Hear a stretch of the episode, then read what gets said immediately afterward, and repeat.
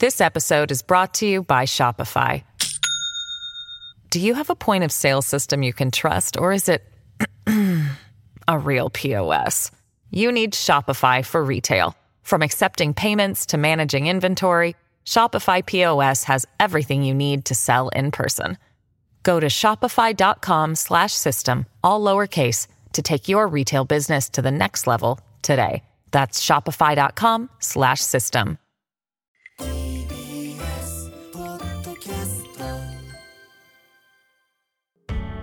発信型ニュースプロジェクト。TBS ラディオ905-954荻上チキ。セッション時刻は8時になりました。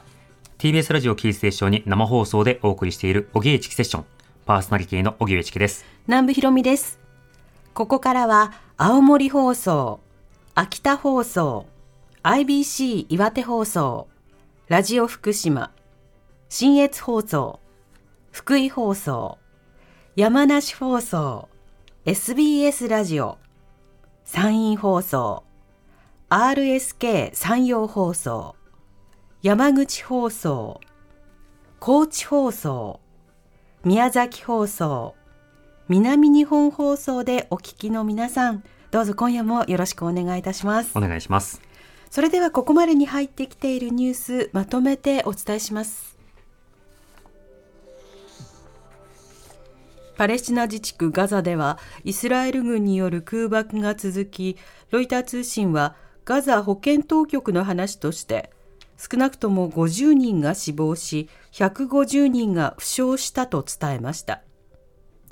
一方、ガザを実効支配するイスラム組織ハマスは、この攻撃で400人以上が死傷したと主張しています。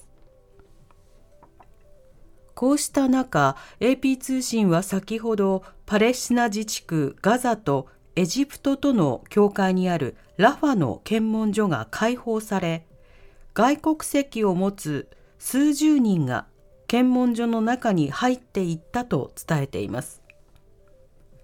ガザにいる外国籍を持つ人たちが検問所を通ってガザから出ることを許可されたのは初めてとみられるということです。ロイター通信はエジプト側の関係者の話として出域が許可された外国籍を持つ人は日本人も含む最大で500人だと伝えています。日本銀行の金融政策について、市場は大きな修正とは受け止めず、円売りの動きに歯止めがかかっていません。外国為替市場では今日、円相場が一時1ドル151円70銭台まで急落。神田財務官は今朝、為替介入を含め、スタンバイだと話し、市場を強く牽制しました。原子力規制委員会は今日、鹿児島県にある九州電力仙台原発1号機、2号機について、20年の運転期間延長を認可しました。仙台原発は1号機が来年7月、2号機が再来年11月に運転開始から40年を迎え、稼働40年を超える原発の運転延長は国内で5、6期目となります。国会では今日参議院予算委員会が開かれ、岸田政権が検討する所得税や住民税の減税などの経済対策について、与野党から質問が相次ぎました。この中で消費税減税の効果について質問した共産党の山添拓議員に対し、岸田総理は、消費税を引き下げる考えはない。考えていないので効果も考えていない。効果について検討していないと繰り返しました。おしまいに、2025年大阪・関西万博の会場整備費が2350億円に膨らむ見通しとなったことについて、大阪府と大阪市に加え、経団連や関西経済連合会など、経済界の4つの団体が増額を受け入れる意向を示しました経済4団体は連名で万博の成功に向けて避けられないなどとするコメントを出しています。この後はお知らせに続いて一つのテーマを掘り下げる特集メインセッションです。今日はイスラエルとハマスの衝突でさらに混迷するウクライナ侵攻の今です。TBS ラディオ荻上チキセッション TBS Radio イスラエルとハマスの衝突でさらに混迷するウクライナ侵攻の今。ロシアのプーチン政権によるウクライナ侵攻は開始から1年8ヶ月が経った今も出口が見えません。ウクライナ軍は今年6月からロシアに占領された地域の奪還を目指して反転攻勢をスタートしウクライナの東部南部で激しい戦闘が続いています。こうした中で先月パレスチナ自治区ガザを実効支配するイスラム組織ハマスとイスラエルの対立が戦闘に発展。ウクライナを支援するアメリカなどはイスラエル支持を鮮明にする一方でロシアのプーチン大統領はイスラエルと対立するイランやシリアの大統領と相次ぎ電話会談。ハマスの幹部をモスクワに迎えて会談するなど対イスラエルの姿勢を強めています。こうした動きを受けてアメリカのブリンケン国務長官は31日アメリカ議会の公聴会でプーチンはハマスによる攻撃を利用しようとしていると指摘しオースティン国防長官もアメリカがウクライナ支援をやめればプーチンがより強くなり、狙っている目標を達成するようになるだろうと警鐘を鳴らしました。今夜は混迷を深めるウクライナ侵攻の今を理解し今後どのようなことがポイントになるのか専門家と考えます。では今夜のゲストをご紹介します。東京大学先端科学技術センター先端科学技術研究センター講師で文春新書終わらない戦争ウクライナから見える世界の未来などの著者で、えー、著者です。小泉優さんです。よろしくお願いいたします。よろしくお願いいたしますさてまずウクライナ情勢の今について改めてお話を伺います。ウクライナの今年反転攻勢6月頃からスタートをしてその情勢がま日々刻々と伝えられる状況が続いていました。ただこのイスラエル情勢などによってこのウクライナ情勢のニュースが入りにくくなっているという点があります。まあ入ってきているんだけれども報道の量が変わったと言った方がいいでしょう、うん、まずこのウクライナ情勢6月以降の展開というのはどうなってるんでしょうか？そうですねあの関心が低下する一方で戦況の方もなかなか進んでいないというのが現状だと思います。大体6月4日ぐらいにですねウクライナ軍がこの南部で反転攻勢を始めているんですね。はい、でですからまあこう南部を攻めたのでこれは事前に予想されていた通りおそらく南のアゾフ海まで突っ切っていって、うん、ロシア軍を東西に分断してしまおうという戦略だったと思うんですね。はい、ロシア軍の占領地域って大体こう東の方から南の方にこうベルト状に広がってますので、うんうん、まあ、その真ん中を突っ切ってやると。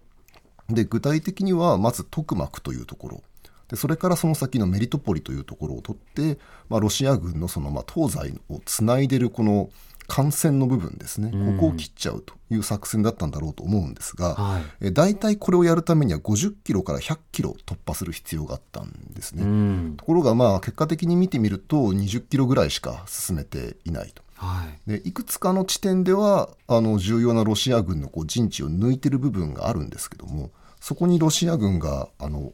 大急ぎで増援部隊を送り込んだりなんかしましたので、うん、やっぱりそれ以上こう進めなくなってしまったというのが特にこの2か月間ぐらいの状況だと思うんですね。なるほど。あの8月末にはなかなか進んでないんだけどあここが抜けた。もしかしていけるんじゃないかって思える瞬間があったんですが、はい、まあ、その後うまくいっていないということです。うん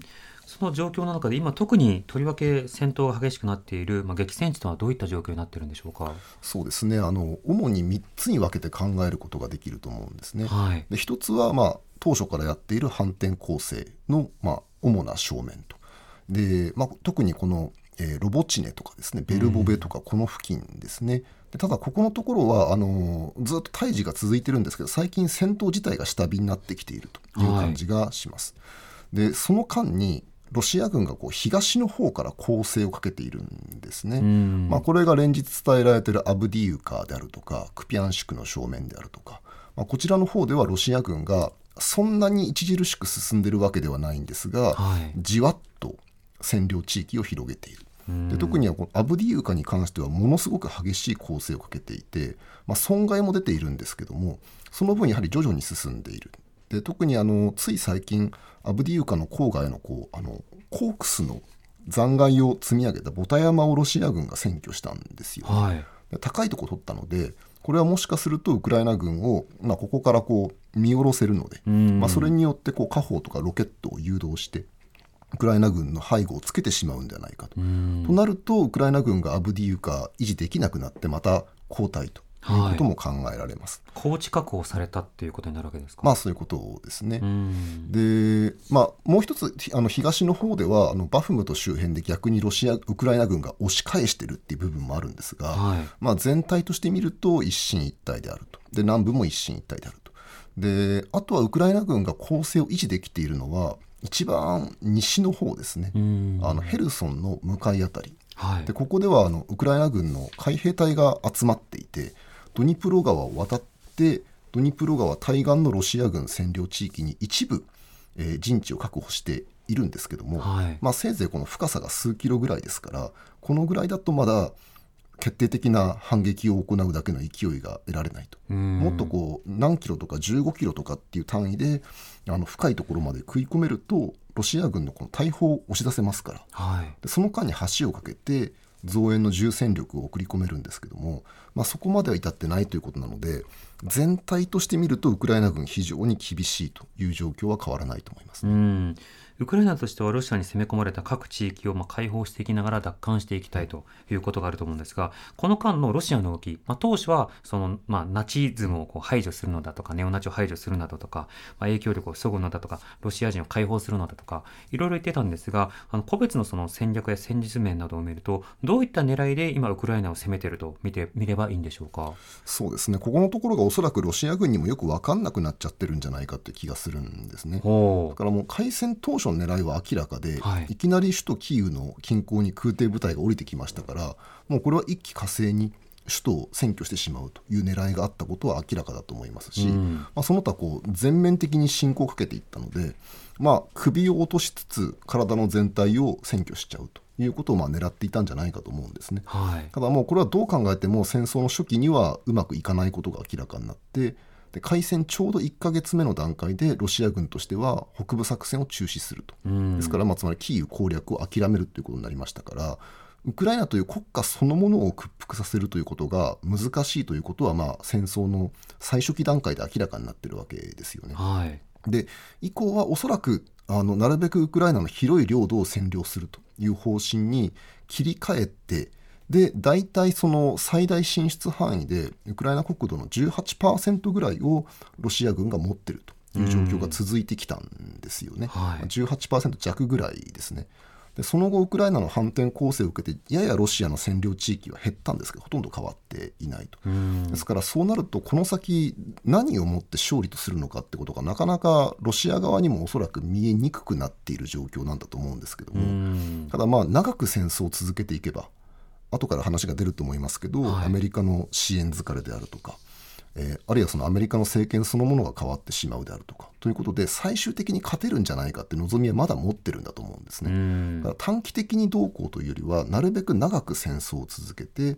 まあウクライナとかウクライナを支援している国々のその消耗と疲弊を待つというのがロシアの戦略になってるんだろうと。うこれはもともとのロシアの戦略思想そのものなんですよね。ええあの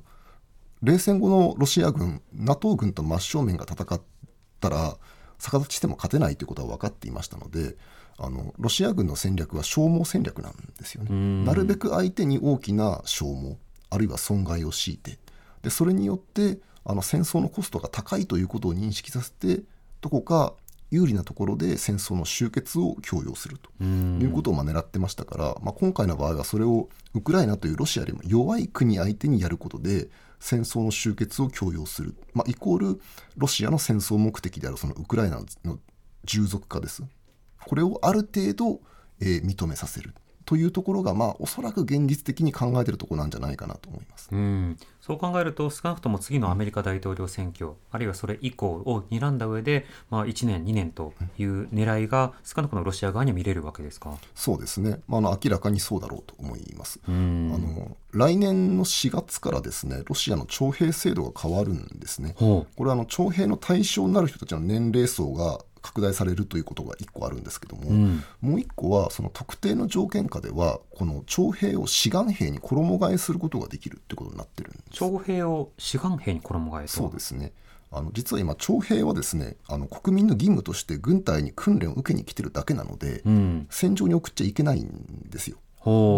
で一応この戦争を通じて多少の違反はあったんですけどもはい。おおむね徴兵で軍隊に来てるだけの若い子たちは戦場には行ってないんですね。うんうん。でこれが大体年間267万人徴兵するんです。だからはい。この267万人は軍隊にいるんだけど使えない兵力ということになっていたんですが、まあ、それをあの志願すれば、えー志願兵になれるということにするんですね来年から、もう法律通ってるんですけども、まあ、そうしますとこれは、まあ、これまでのロシア軍のやってきたことを考えるとお前志願するんだよなと言って、ん。まあ、その逆らえない兵隊たちを無理やり志願兵ということにして給料も出るんだからいいじゃないかと言って、まあ、戦場に送ってしまうなんてことも考えてますし、同調圧力とやるとか、まあそうですね。忖度命令事実上の。まあ単に殴るとかですね。殴る？あええああるいはこう服を取り上げちゃって、はい。あの除隊するときには軍服返さなきゃいけないですから、お前どうするんだ？裸で帰るのかって言って、思ったよりひどかったええ無理やりこう志願させるとか、まあ、そういうことはこれまで報告されてますし、うん。まあ、軍需産業も戦時モードに入ってますし、はい。あとは来年の連邦予算ですよねこれが国防費が10兆8000億ルーブル計上されてますので、ん。ええ兵士の約3倍ですね。はい。3倍の国防費でこれはあのロシア連邦の歴史で初めて社会保障費を国防費が抜くということになるんですうね。ん。だからもう完全にそのいろんなところを戦時モードにしていて、まあ、やっぱりご指摘の通り長い戦争をやる気でいるということが伺われると思います、うん。もうこれはあの消耗戦になっていくそしてまあ国力総動員という格好になっていくわけですか？あの今まだ国力総動員ということができていないんですよね。うんまあ、一番簡単なのは憲法にその総動員の規定がありますから、はい大統領が総動員なんだと言えばいいんですけどもやはり来年3月の大統領選をプーチンは相当気にしてるんだと思います。うんで去年9月21日に部分動員30万人の動員を発令した際には30万人の動員だけでもものすごい反発が国民からあったわけですよね。だからまあそれを選挙前にはやっぱりやりたくないんだろうと思うんですけども、ん。まあ、選挙が終わってしまえば6年間は少なくとも大統領でいられるわけですからその後が私は怖いと思います。なるほど。でそれがちょうど4月選挙後でなおかつ新法もスタートをしてということになると、まあ、総動員がかけられるかどうかはともかく、動員体制の状況が変わっていくわけですね。まあ、そういうことですよね。んですからまあこれまで26、7万人毎年徴兵していて、はいえこれから年齢層が広がりますから、まあ、30万人とか35万人毎年徴兵できると。でそのうちの例えば半数とか3分の2とかを無理やり志願兵にできるんだとするとですね、うんえーまああの動員というその明確な動員の宣言を行って国民から反発食らわなくてもいやこの人たちは国民の義務として軍隊来てるだけなんですと。ではい。そのうちの一部が自分で志願したんで志願兵になって戦争に行ってるんですっていうふうにすれば角が立ちにくいわけですから。さすがにあの服流せで殴ってっていうものって、すぐ、まあ、口コミレベルで広がって、ええ。あのまあ、革命とまではいかなくても相当反発を受けそうな気はするんですがそこはどうなんでしょうか？そうですね。ですからあの昔ロシア軍でもっとこう軍隊内の暴力が激しかった頃とか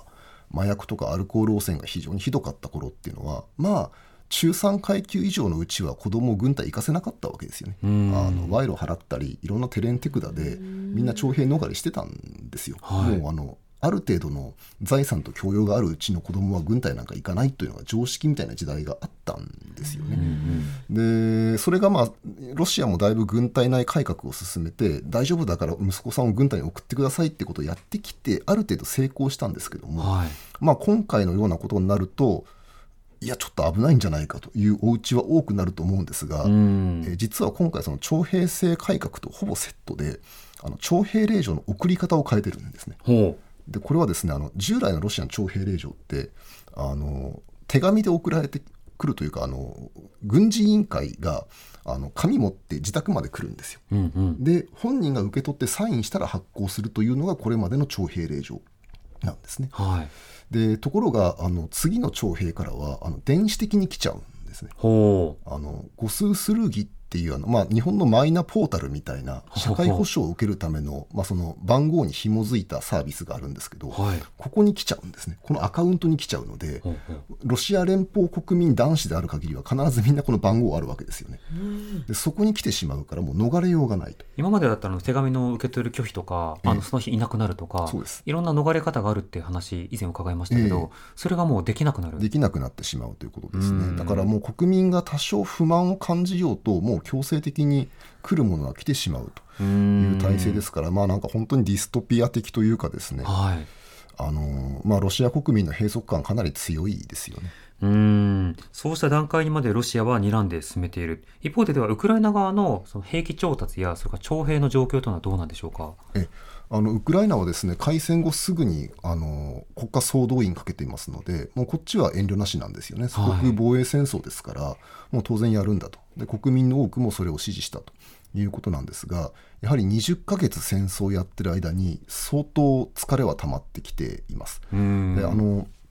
一応これまでのその2014年以降のそのロシアとのダラダラした戦争の中でも動員は行われていて、はいただこれは大体1年で帰れてたんですよね。あの動員されて1年国家のために戦ったら帰れるということがあの行われていてそれは今回の戦争でもそうなんですけどもや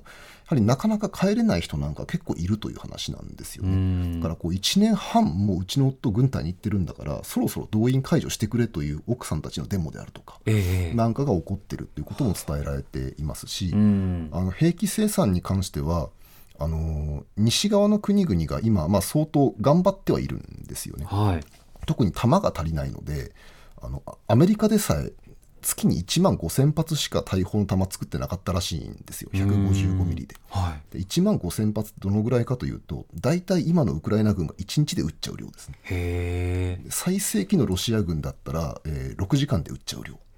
ぐらいを1ヶ月かけて作ったという、まあのどかな時代がつい数年前まであったわけですよね。はい。でもそれをもう今急ピッチで弾の生産を増やすと。でドイツも年産60万発まで増やすというふうに言ってますしあとあのアメリカの国防省があのブルガリアの兵器工場にお金を出して、まあ、つまり人件費安いわけですよね。はい。人件費安くてソ連時代の軍需産業の基盤が残ってるので、ん。そこにものすごい勢いで弾を作らせるとか。ああ移送コストも下がると。そうですね、はい。でさらにウクライナ国内にある程度装甲車の工場を作るとか整備拠点を作るとか、まあ、いろんなことをやっていてあの西側は西側で、まあ、ウクライナと一緒にその長期戦を戦っていくという覚悟をうん。少なくとも国防当局は持ってるんですよね。うん。ただそれがやはりこう国民から見るとなんでウクライナなんかのためにそんなに血税を大量に投入するんだという話になりますし、ええ。でそのことをつく政治家も必ずいるのでまあまさに今アメリカの議会で起こっていることがそうですよね、うん。スロバキアの新首相が兵器支援を停止するとか。はいだからこう技術的にはそろそろこう軍需生産のギアが入ってきそうなんだけども果たしてその政治と国民の側の覚悟を持つのかどうかという境目だと思います。なるほど。コロナの時もその専制主義とあの民主主義のいろんなも問題や違いというものが議論されてきましたけど、ええこと戦争ということに関するとロシアのように、まあ、なりふり構わず総動員するあるいはそれに準ずる行為をするというようなことの方が消耗戦に持ち込みやすいそして有利になりやすい面もあるんでしょうか？まあこれはやはりそうなんだと思いますね。んですから明らかに今プーチンはそのいろんな国内の不満をまあごまかしと脅しと両方使いながらはいなだめてで総力戦体制をまあ事実上施行としているんだと思うんですね。うんで来年大統領選も間違いなくプーチン再選ですから5選目ですから、はいまあ、あの先制体制というか権威主義国家の方が、まあ、こういうその大量の犠牲と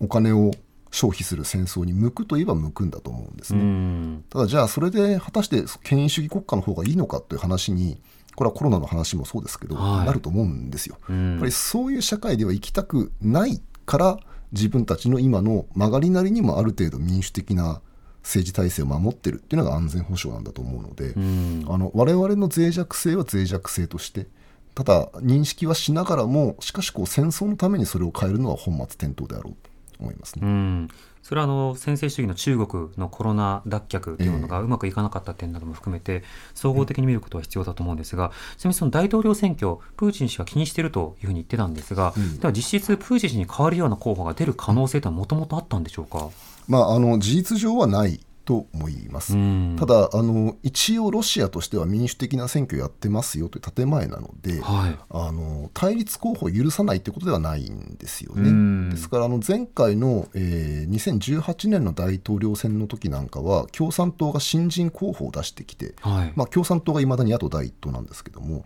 あのいちごのコルホーズの社長ですね。はい。をあの大統領候補に出してきてただこの人非常にやり手だったのであの十何パーセントは確か取っているんですようね。ん。なので、まあ、あのそういった意味ではある程度の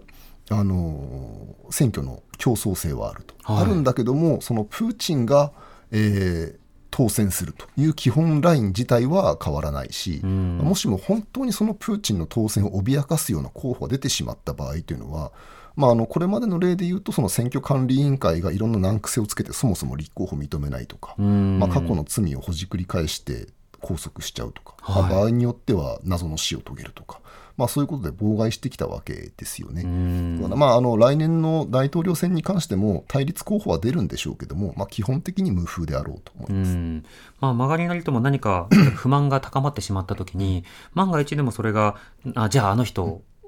代打候補でっていう格好で国民に認識されるようなことがあってはならないと。だから少なくともまあ圧勝だったということは作りたいわけですか？そうですね、うんまあ、あの前回の2018年大統領選に関して言うと、まあ、伝えられているクレムリンの選挙対策チームの目標は投票率7割で支持率7割だからかけると七七四十九で大体半分ぐらいの国民がプーチンを支持したという格好を作りたかったというふうに言われています。はいだ。からここがそのプーチンのその権力の面白いところで皇帝のようだとは言われるんですけど皇帝そのものではないんですよね。うんだからその俺はプーチン家の人間だぞと言ったらそれでみんながひれ伏すような権威があるわけではなくてやははい。国民から絶大な支持が寄せられているから皇帝のような権力が震えるうんうん。ということなのであの、まあ、多少その選挙のインチキはあるにしてもですねはい。あの多くの国民が、まあ、やっぱり今回もプーチンなんだよなと思うような選挙にしないとやはり権力に不安が出てしまうということなんで選挙を気にするんですよね。うん、なるほど。さて、ウクライナ国内の情勢について質問が来ています。はい、えーラジオネームがない方ですけれどもメールどうもありがとうございます私はロシアの占領地域の人道状況が大変気になります特にダムの決壊の後や占領地域内で広範囲に大きな被害が出ていたと思いますが国連機関は被害状況の調査や支援ができているんでしょうか。また原発施設は安全確保できているんでしょうか。という質うん問です。こちらいかがでしょうか？そうですね本当にそこは気になりますよね、まあ、そのさっきお話ししたように大体今ウクライナの国土の2割弱がロシアの占領下にありますから、うんまあ、相当多くの国民の方々がロシア占領下に取り残されているということですよね。はい。でこれがあの戦闘の,、まあその占領される際に戦闘が起こるわけですけども、まあ、その初期段階においてはやはりこう戦闘の巻き添えで亡くなる方も多かったしで占領下でロシア兵の蛮行を受けて殺されるとかレイプされるとかですね財産を奪われるとかっていう人々あるいはこうロシアの治安機関が意図的にあの拷問を行うであるとか、うんあの選別キャンプに人々を集めるとかってことをやったので、まあ、まずこれだけで大問題であるわけですよね。はい。でさらにその後に ご指摘のようなあのダムの破壊が行われて、でまあ、これで巻き添えで亡くなった方もものすごく多かったですし、うんあの貯水池ですのでこのドニプロ川の南側の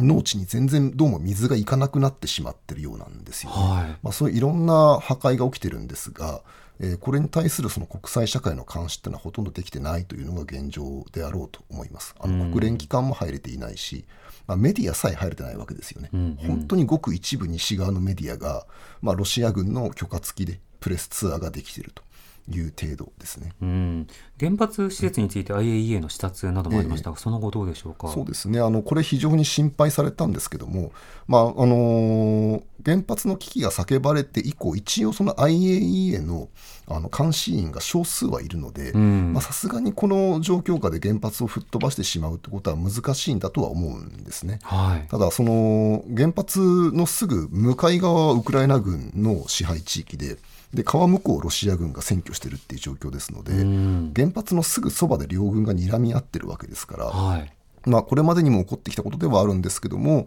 あの弾が原発の敷地内に落ちてしまうとかです誤ね。爆とかね。そうですね。んっていうことはやっぱりありえますし、あの挑発のためにあえてそういうことをするという可能性もゼロではない。で実際今あの別の原発にもあの今度弾が落ちた落ちないということで、はい。ロシアとウクライナが非難合戦をやってますので、まあ、本当にこの原発がある場所で戦争しているという危険性自体は変わってないんですよね。うん、なるほど。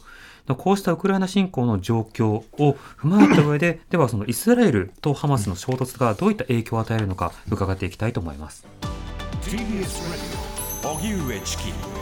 セッション TBS Radio 905-954 This episode is brought to you by Shopify. Do you have a point of sale system you can trust, or is it a real POS? You need Shopify for retail. From accepting payments to managing inventory, Shopify POS has everything you need to sell in person. Go to shopify.com slash system, all lowercase, to take your retail business to the next level today. That's shopify.com slash system.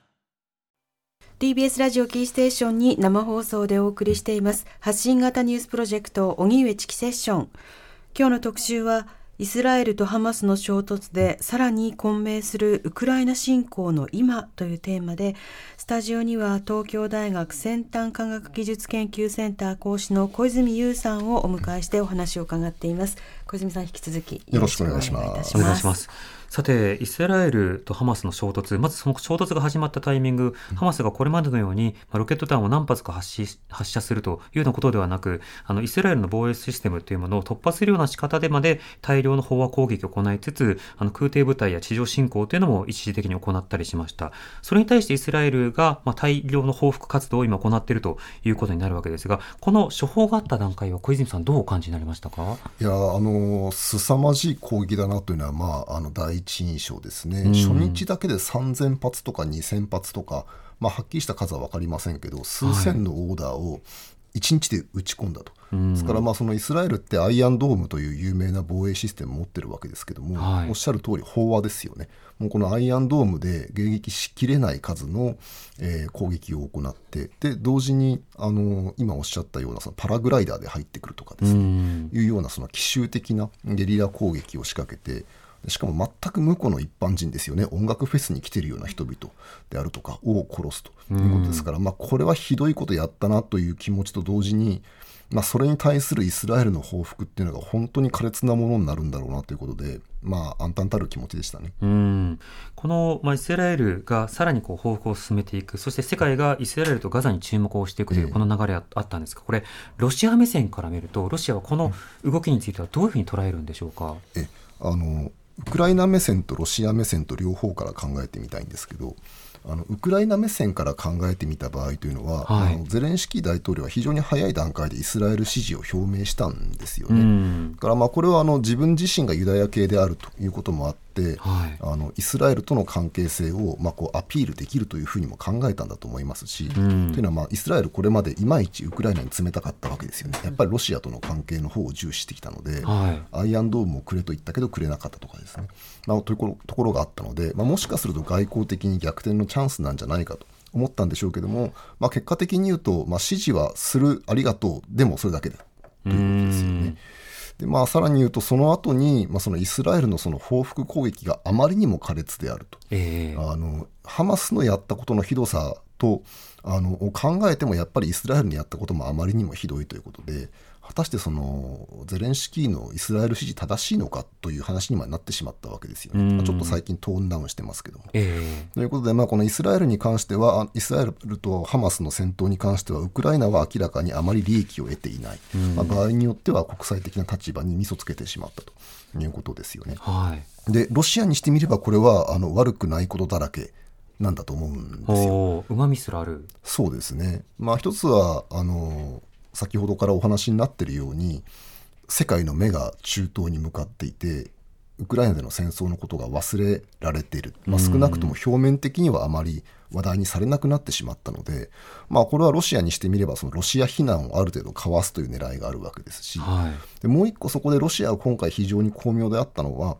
あのどちらの側につくともはっきりとは言わなかったということなんですよね。うん。あのまあ、イスラエルとハマスの双方に停戦を促すというような言い方をして、はい。あの立場をそれほど鮮明にしていないので、まあ、早くからこうイスラエル支持を鮮明にしたウクライナに比べると、まあ、非常にうまくやったということが言えると思います。うんで準軍事的に言うとやはりアメリカはもうイスラエル絶対支持ですから、えー軍事援助を相当イスラエルに対して行うということをもう早くから決めていて、はい。で、まあ、イスラエルは軍事大国なのでウクライナに比べるとアメリカに依存する度合いは低いと思うんですけどその弾ですよね。弾みたいなこの消耗の激しいものはやっぱりアメリカに頼むという話になっているようで、うん。えーそうなりますとウクライナもやっぱり弾が必要ですから、うんうんあのアメリカのその支援リソースを食い合っちゃうわけですよね、はいこれがおそらく準軍事的には一番悩ましい部分なんだろうと思います。うんまたあの国連でじゃあ例えば停戦決議をいろんな国が出し合うっていう中で、まあ、各国が相当立場分かれている状況ですと、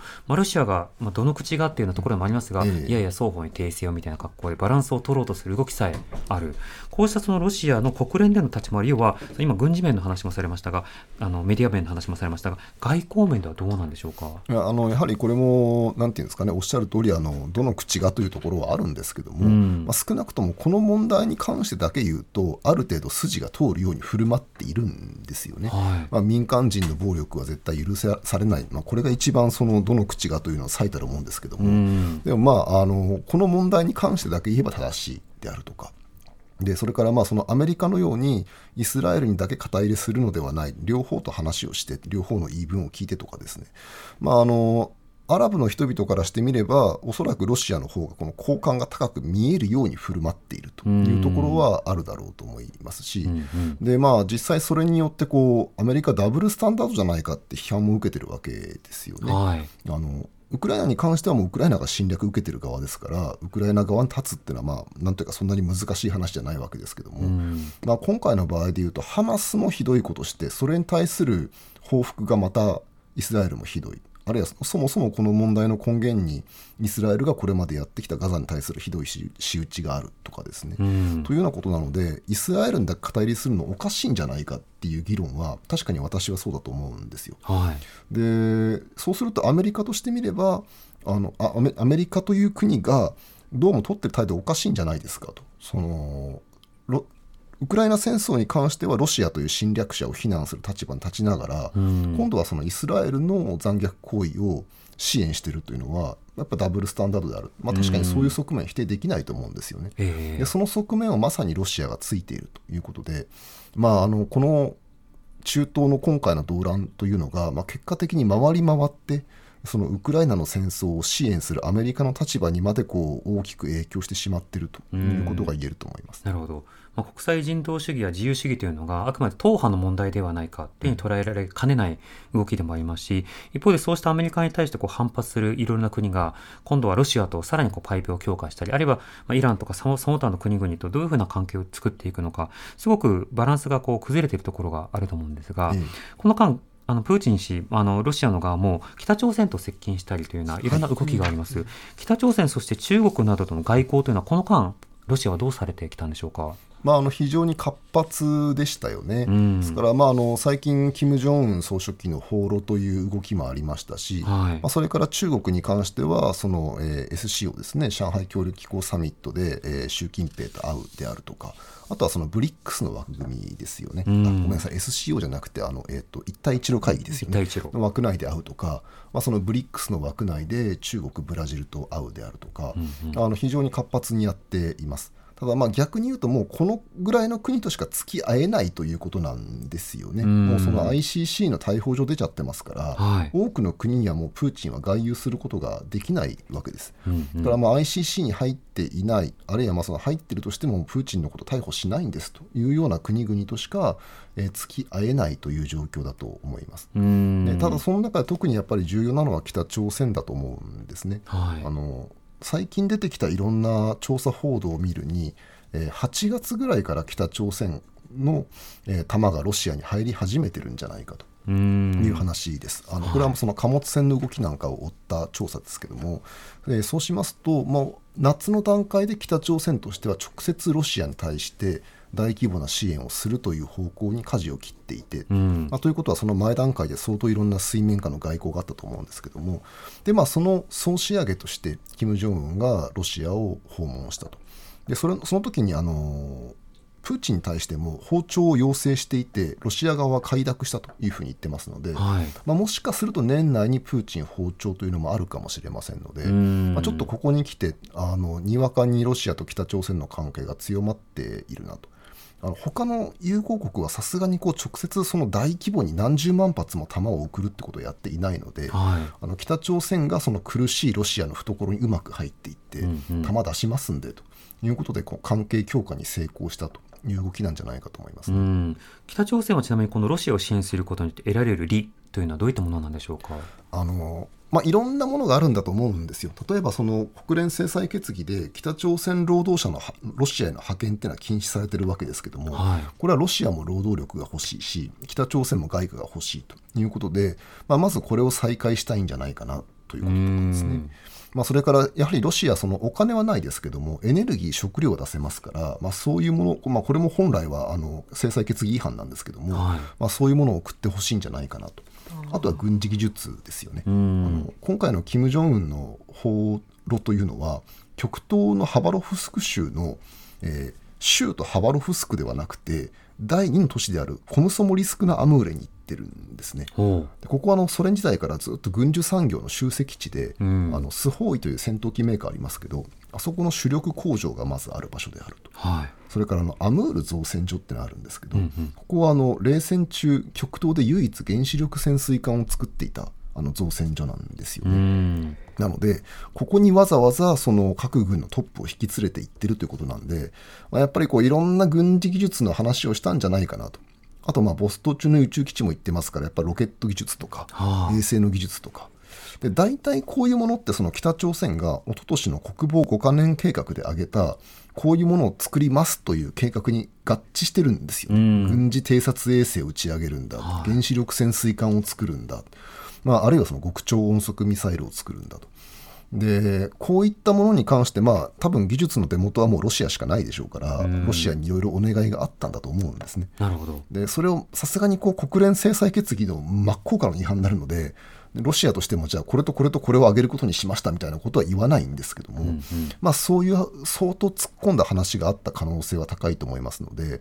その北からロシアへ弾が、でロシアから北へますます軍事技術がという、まあ、非常に良くないサイクルができる可能性というのがうん非常に懸念されますよね。なるほど。まあ、一種の密約、まあ、密約というのは誰に対する秘密なのかというのは、まあ、国連に対してであって国民にあるかどうかわからないんですが、しかしそういうふうに強化することによって双方旨味がある。しかし、そうしたその国連に対する縛りというものを双方が抜けいくっていうことになると、今回その拒否権がいろんなところで乱発されていることも含めて、国連の役割というのが、まあ、ますます疑問視される。いや、国連の役割は依然としてあるのですが、その重要なところで停戦であるとか、あるいはその安全保障の枠組みを一定程度、まあ力によって現状変更しないといった、一線を越えさせないというところにおいては由来の、由来でいるのではないか。この点はどうでしょうか？そうですね、まあ、あの拒否権の乱発でこう国連が機能しないっていうのは冷戦中からあったことではあるんですけども、うんただその、今、ロシアががその北朝鮮から弾を買って軍事技術を渡すという動きが本当に起こってるんだとすると、はいこれはもうその国連安全保障理事会常任理事国って何なんだって話になるわけですよね。うんあのその北朝鮮にと一切武器の売買をしてはいけない。あるいはこのサービスとかコンサルティングも提供してはいけないということに2009年の安保理決議ではなってるんですよ。はいこれはロシア自身が常任理事国として決めた制裁内容をまさにその当事国が破ってるってことなわけですよね。うん。だからまあロシアにしてみればもう戦争やってるんだから背に腹変えらんないんだって話なんでしょうけども、はい他の国々からしてみるとじゃあその常任理事国にその強大な権限とか権威を与えてる理由って何なんですかと、もうその国の事情でうん全部保護にされちゃうんだったらもう我々従う必要ないじゃないですかって話になりかねないわけで、まあ、その意味でも今回のロシアの行動は極めて無責任なんですよね。そうですね。それこそそこで学んでしまうのはもうパワーがパワーだ、要は核を持ってば文句言えないし最低限その権力を持って各国に対して経済支援するような国だったら他の国もまあ賛同するしかないしだからその経済力以外なのであればやっぱり核を持ちたいっていうふうに、まあ、思うような国が出てもおかしくないですよね。いや全くその通りですよね、だからその国連常任理事国って事実上、まあ、その核保有国のクラブであったわけですけども、はいじゃあ核保有国ってそんなにうまみがあるんだったらあるいはその核兵器というものが持ってる力がそんなにすごいんだったら、うちも持たなきゃって考える国って必ず出てくるわけですよね。えで多くの国がですから冷戦中も核開発に手を出そうとしたし、まあ、実はドイツ、イタリアも検討してるんですよね。それをなだめるためにアメリカは核シェアリングって制度を導入してるわけですけども、まあ、それでもやはりこう核兵器というものが発明されてから大体80年間ぐらいで、えー4つは増えちゃった。まあ、つまりこうあのこ国連によって認められた5つの核保有国以外にも4つはできてしまったし、まあもしかするとまたイランが核武装するかもしれないし、はい。ということですからあのやはりこう大国が核兵器にしがみつき続けてきたということが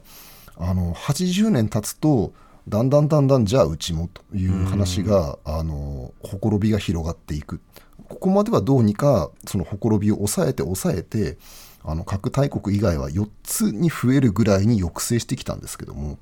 その歯止めがこれから先効くのかというところもあのこれからの安全保障を考える上で非常に重要だと思います、なるほど。まあ、今年あの広島でサミットも行われまして、そこではまあ核禁止とはなりませんが、核不拡散はあのあえあえてまあ共有されているわけですよね。しかしながら今の話などを聞くと、結局核抑止や核の傘というのはコンセプトとして有効であるということを各国が学習し、結果として核不拡散についても保護にされる可能性が高まっている、こういった整理というのはどうなんでしょうか？あのそうだと思います。で今年その長崎市長はですねあの安定不安定なパラドックスってことを言われたんですよね。はい。まあ、つまりこう核保有国が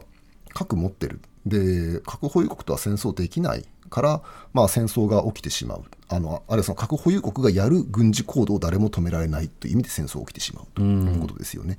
でまあここれをその長崎市長はあの安定不安定パラドックスで予見されていただから核抑止の破れなんだというふうに言われたわけですけども、はいまあ、これはその核兵器が登場して結構早い段階から言われ続けてきてむしろ核戦略論の基礎なんですよねこれがう。んですから、まあ、あの核抑止が破れてるとも言えるしつまり核核兵器によって全ての戦争を根絶できないという意味では核抑止が破れてるとも言えるんだけども、はい。まあ、同時にその核抑止が昔通りに機能しちゃってるという言い方もできるんだと思うんですね。うんやはりこう核兵器も冷戦時代の遠い昔のことだと思っていたら突然やっぱり核兵器はあるんですよと、ではい。あったらあったなりに抑止力を発揮するんですよっていうふうにまた我々に核兵器が牙を向いてきたという感じが、まあ、どうしてもこの戦争をしてしまうんですよね。うん。でまあ、さらに言うと今回のそのイスラエルの戦争に関しても、まあ、イスラエルも誰も認めてませんけど事実上核保有国であるわけですから、はい。なかなかこのイスラエルのガザへの報復戦争にどっか他の国が強制的に介入していくってことはなかなかできないとかですね、うん。じゃあ北朝鮮どうなのかあるいはその北朝鮮やその他の国を見ている他の国々があの核保有の誘惑を断ち切れるのかどうかとかですねまあなんというか結局冷戦の終わりに核兵器を完全になくすことができなかったことのツケが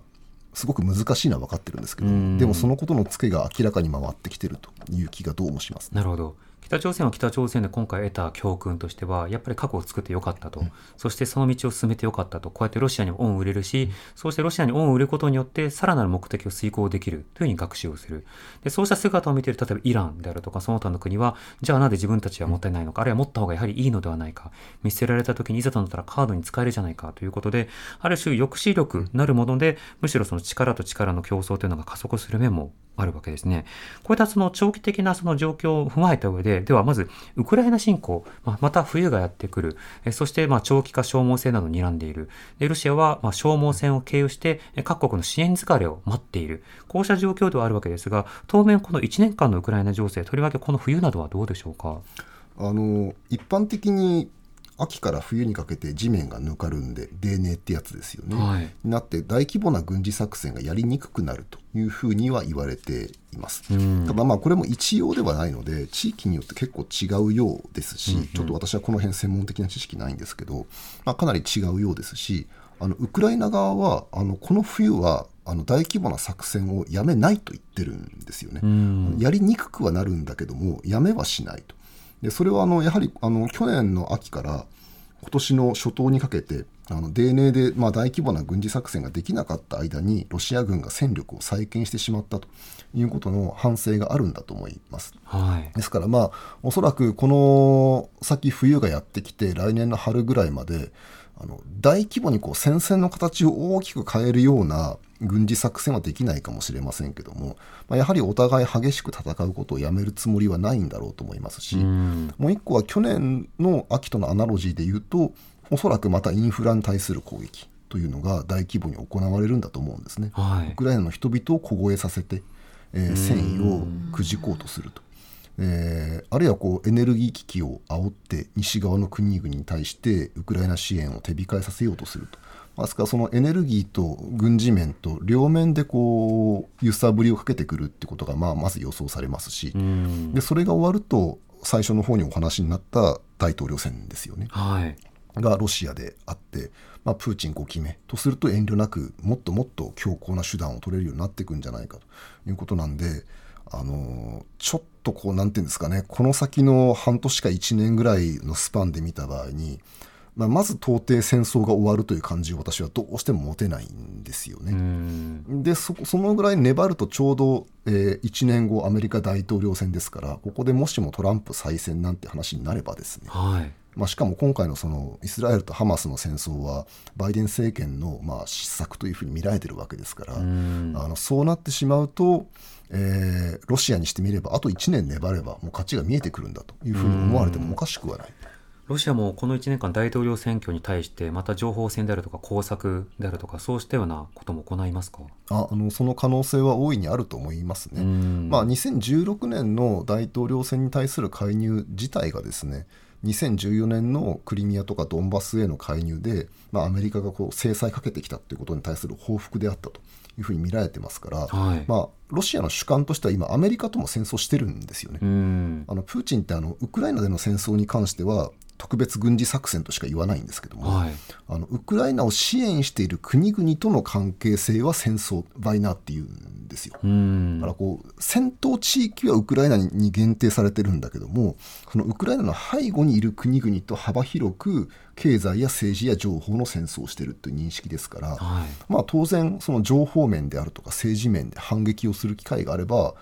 やるだろうという考えだと思いますね。うん。それは当然私たちが普段使っているネットも含めていろんなプラットフォームが攻撃対象これは具体的な、まあ、の軍事的攻撃ではなく情報的な攻撃も含めてターゲットになり得る。そういったこう幅を広げた上でなおかつロシアの動きとしては核実験の危険性がどうなのか、これも気になるところではあります。一方でウクライナの戦闘が続いている状況ですと日本が約束をした復興期の支援。この復興期というのが時期的には単純的にここから復興期ですというふうに言えるような状況ではなかなか来ないだろうと。うん、そうした時に、まあ、ウクライナあるいはこのイスラエル・ガザ問題に対する日本の立ち振る舞い、小泉さんどこに最後注目されてますか？あの今、大変多くの人が家を失ったり、障害を負ってるわけですよね。から日本が軍事支援をできないんだとしたらその復興まで待つんではなくて今苦しんでいる人々に対する支援。これやってるんですけどもあのもっと大規模にやってもいいんじゃないかと。これは誰に恥じることなく日本が貢献できることだと思いますのでぜひここに力を入れてほしいなと私は思ってます。